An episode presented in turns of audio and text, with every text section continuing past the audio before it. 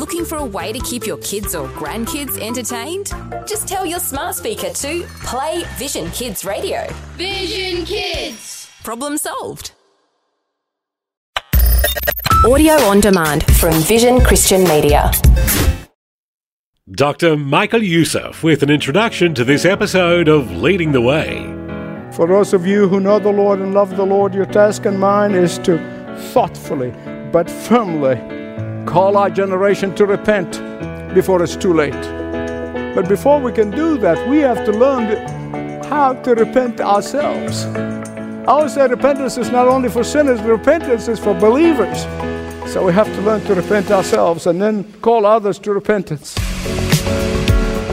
Welcome to Leading the Way with pastor and author of more than 50 life-altering books, Dr. Michael Youssef.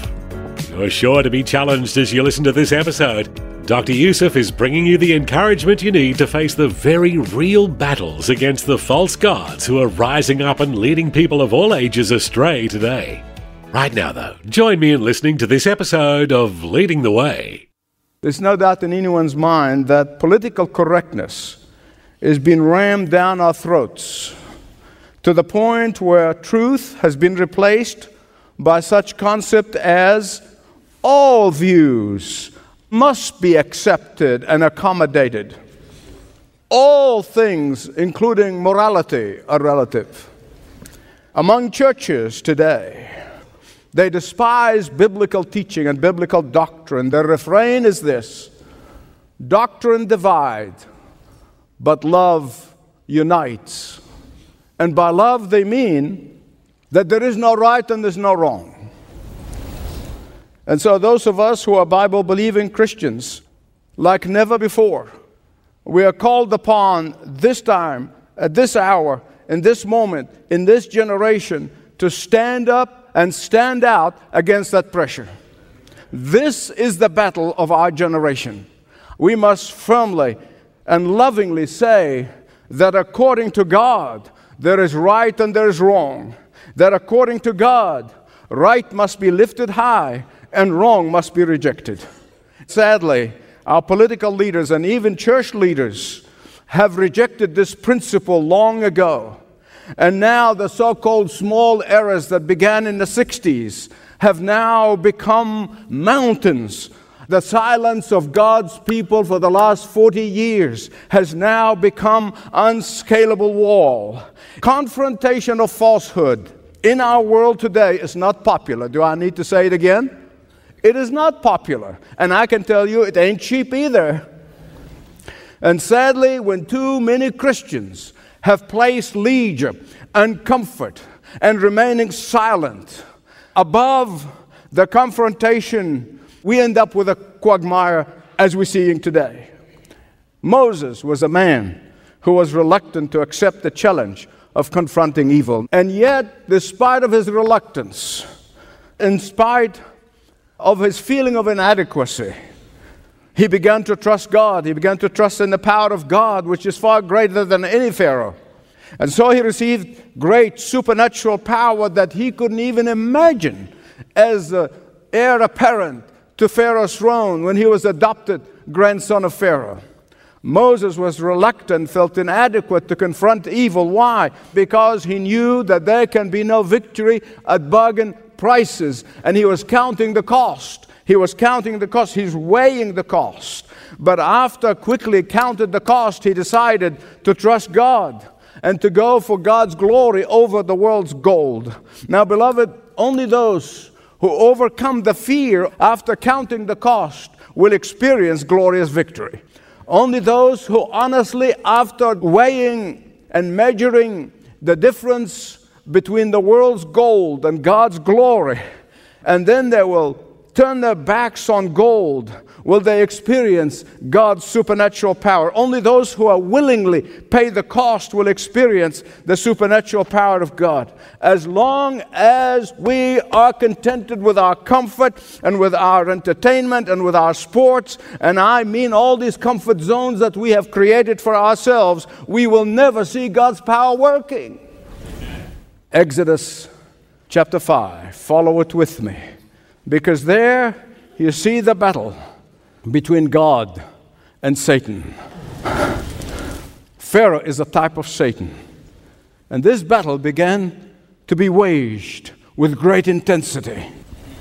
And yet, at the end results, just as it was on the cross, the final victory, uncompromising victory, was our God's.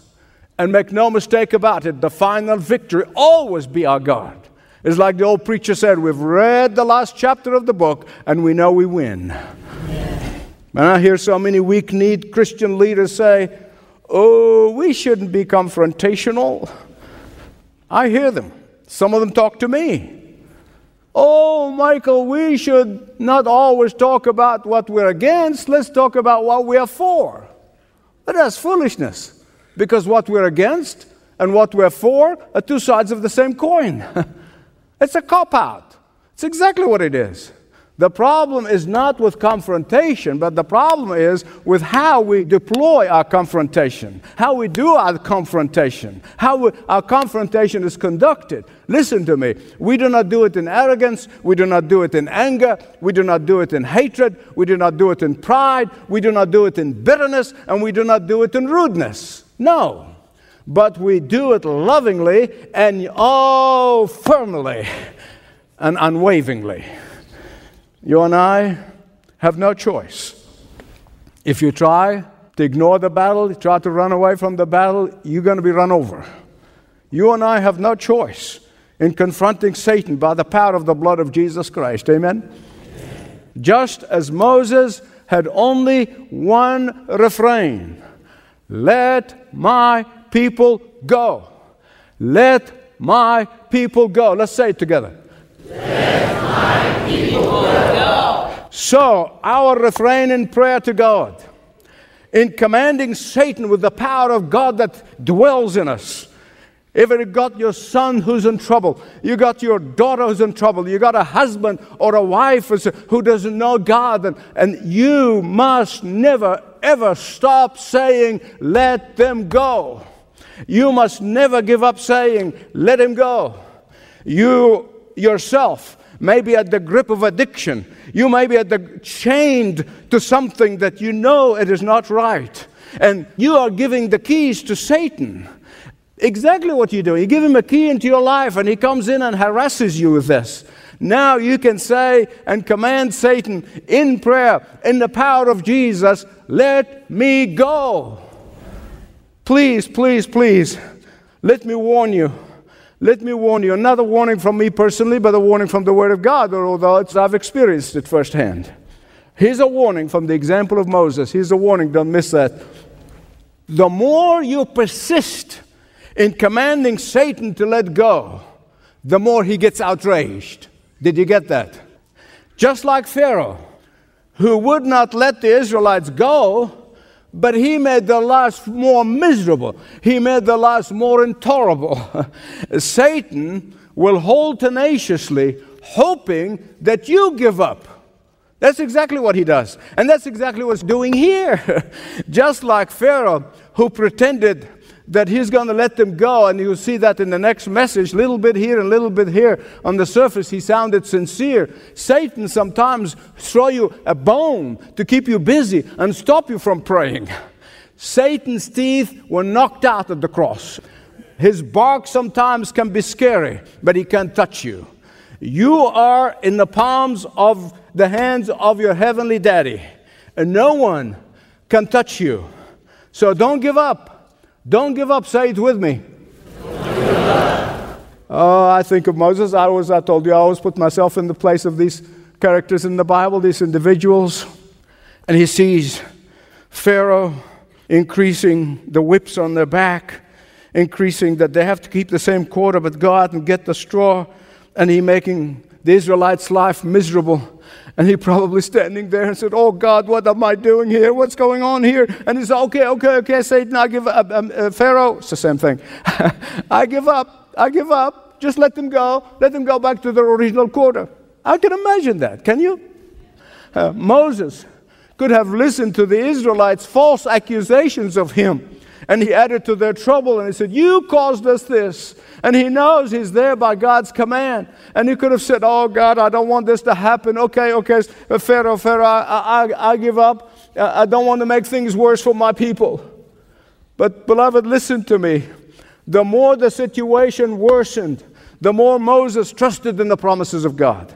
The angrier Pharaoh became, the more trusting God Moses became.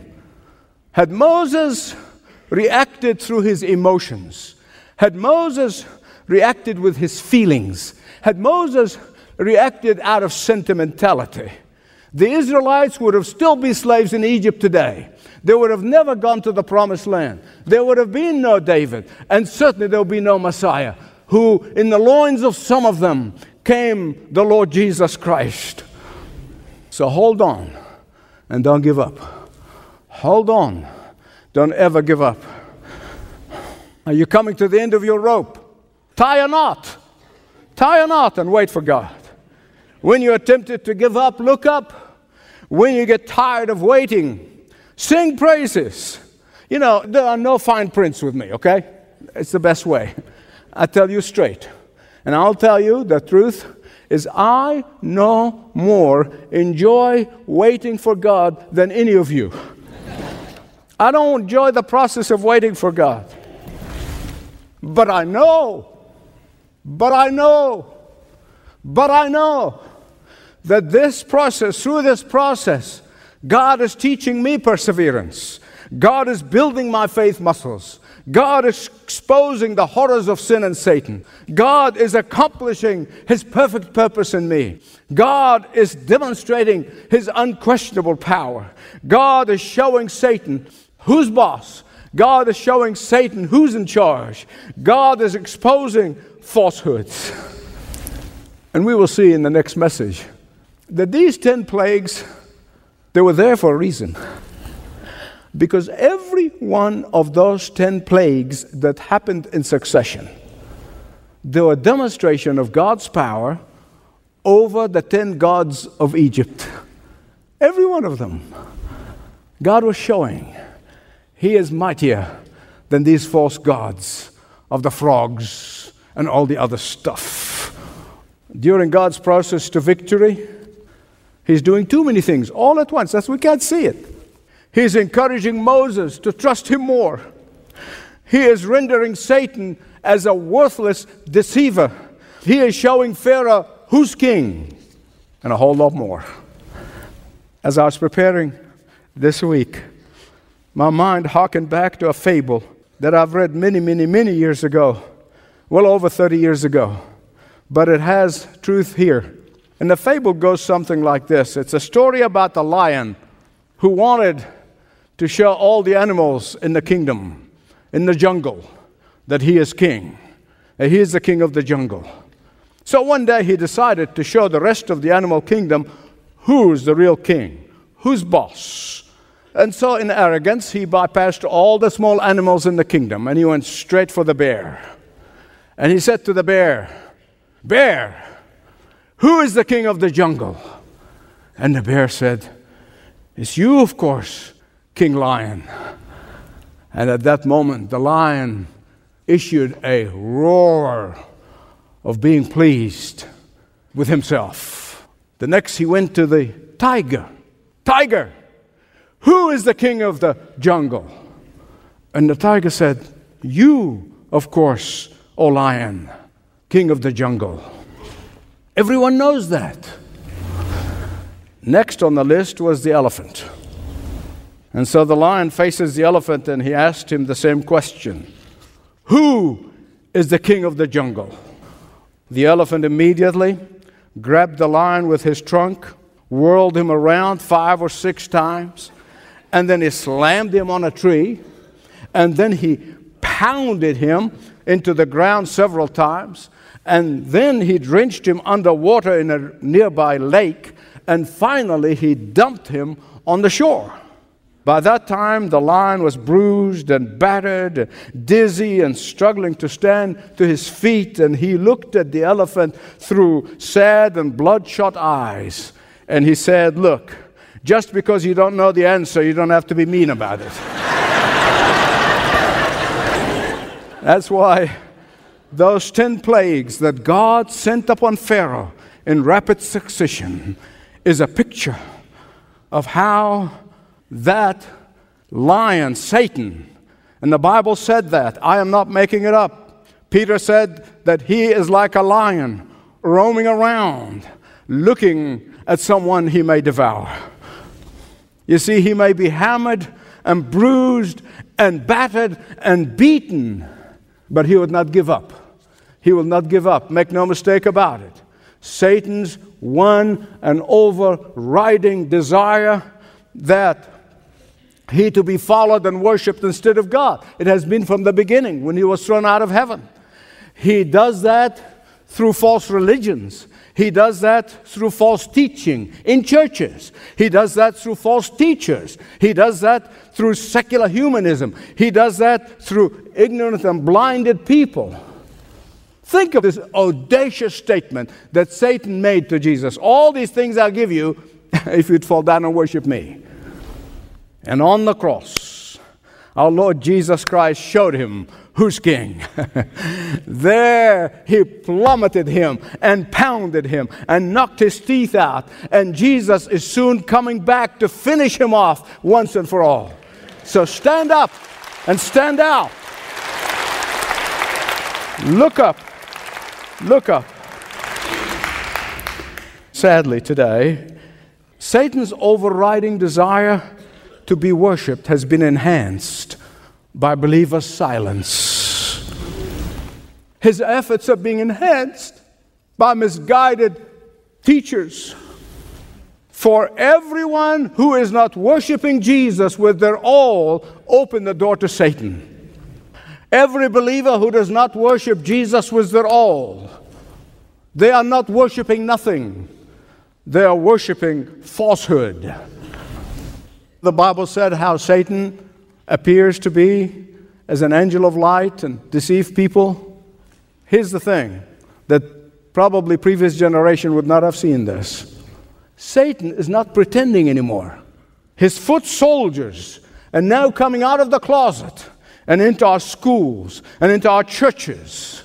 And in this day of tolerance, when every religion is good, at this age of saying that all religions that are false except for Jesus Christ alone and faith in Him is considered to be bigotry. I want to tell you, I am honored in this circumstance to call myself bigot.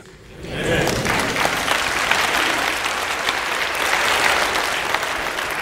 That is why I'm pleading with you. Learn to look up and stand up and watch and anticipate the power of God working in us. Now, Egypt, in the days of Moses, were just like Rome after it. It's like Europe today. It's like in the West today.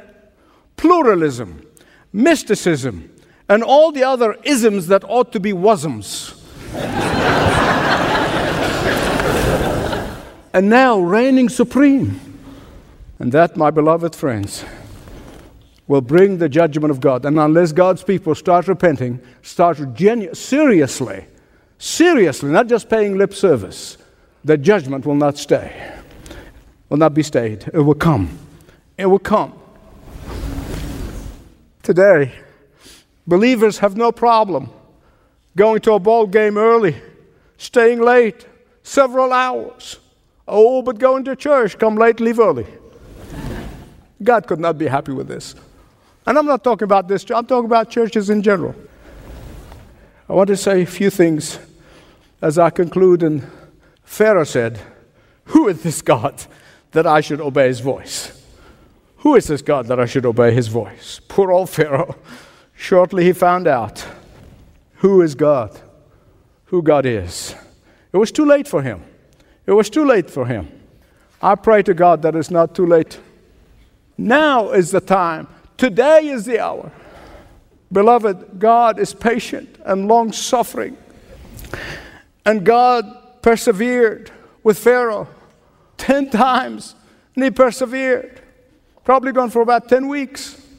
God persevered in preaching through Noah for 120 years before the flood. God had waited patiently with Israel 300 years, prophet after prophet after prophet asked him to turn, to return, to turn, to return. And when they didn't, the Babylonian terrorists came and terrorized them. The apple of his eye. Jesus was very clear when he warned Jerusalem around 33 AD. In fact, the Bible said he wept. Oh, Jerusalem, Jerusalem. And he said, the day is coming because of your rejection of me, your Messiah. And now two stones are going to be on top of each other. And if you've ever been to Israel, you've seen these massive stones kind of on the ground. Because what happened 40 years later or so, around 70 AD, the Romans came and they razed Jerusalem. And not a stone was left. God is patient. God is long-suffering, but will not be forever. For those of you who know the Lord and love the Lord, your task and mine is to thoughtfully but firmly call our generation to repent before it's too late. But before we can do that, we have to learn how to repent ourselves. I always say repentance is not only for sinners, repentance is for believers. So we have to learn to repent ourselves and then call others to repentance. But God may be calling someone here today before it's too late. I sense in my bones that this may be a final warning to someone. Will you turn? Will you turn? A challenge to turn and repent. Thanks for joining Dr. Michael Youssef for Leading the Way. If you'd like to connect with one of our pastoral team members to talk more about what you heard today, fill out a short form at ltw.org/Jesus. Well, in the last moments of this episode, here's the topic of an upcoming episode of Leading the Way. After you look at these 9 out of 10 expressions of God's supernatural power and His judgment on Egypt, you begin to comprehend what God meant in Exodus 12:12. This is the whole point here. Here's what God said. Against the gods of Egypt, I will execute judgment. I am the Lord. This program is furnished by Leading the Way with Dr. Michael Youssef, passionately proclaiming uncompromising truth around the world. Thanks for taking time to listen to this audio on demand from Vision Christian Media. To find out more about us, go to vision.org.au.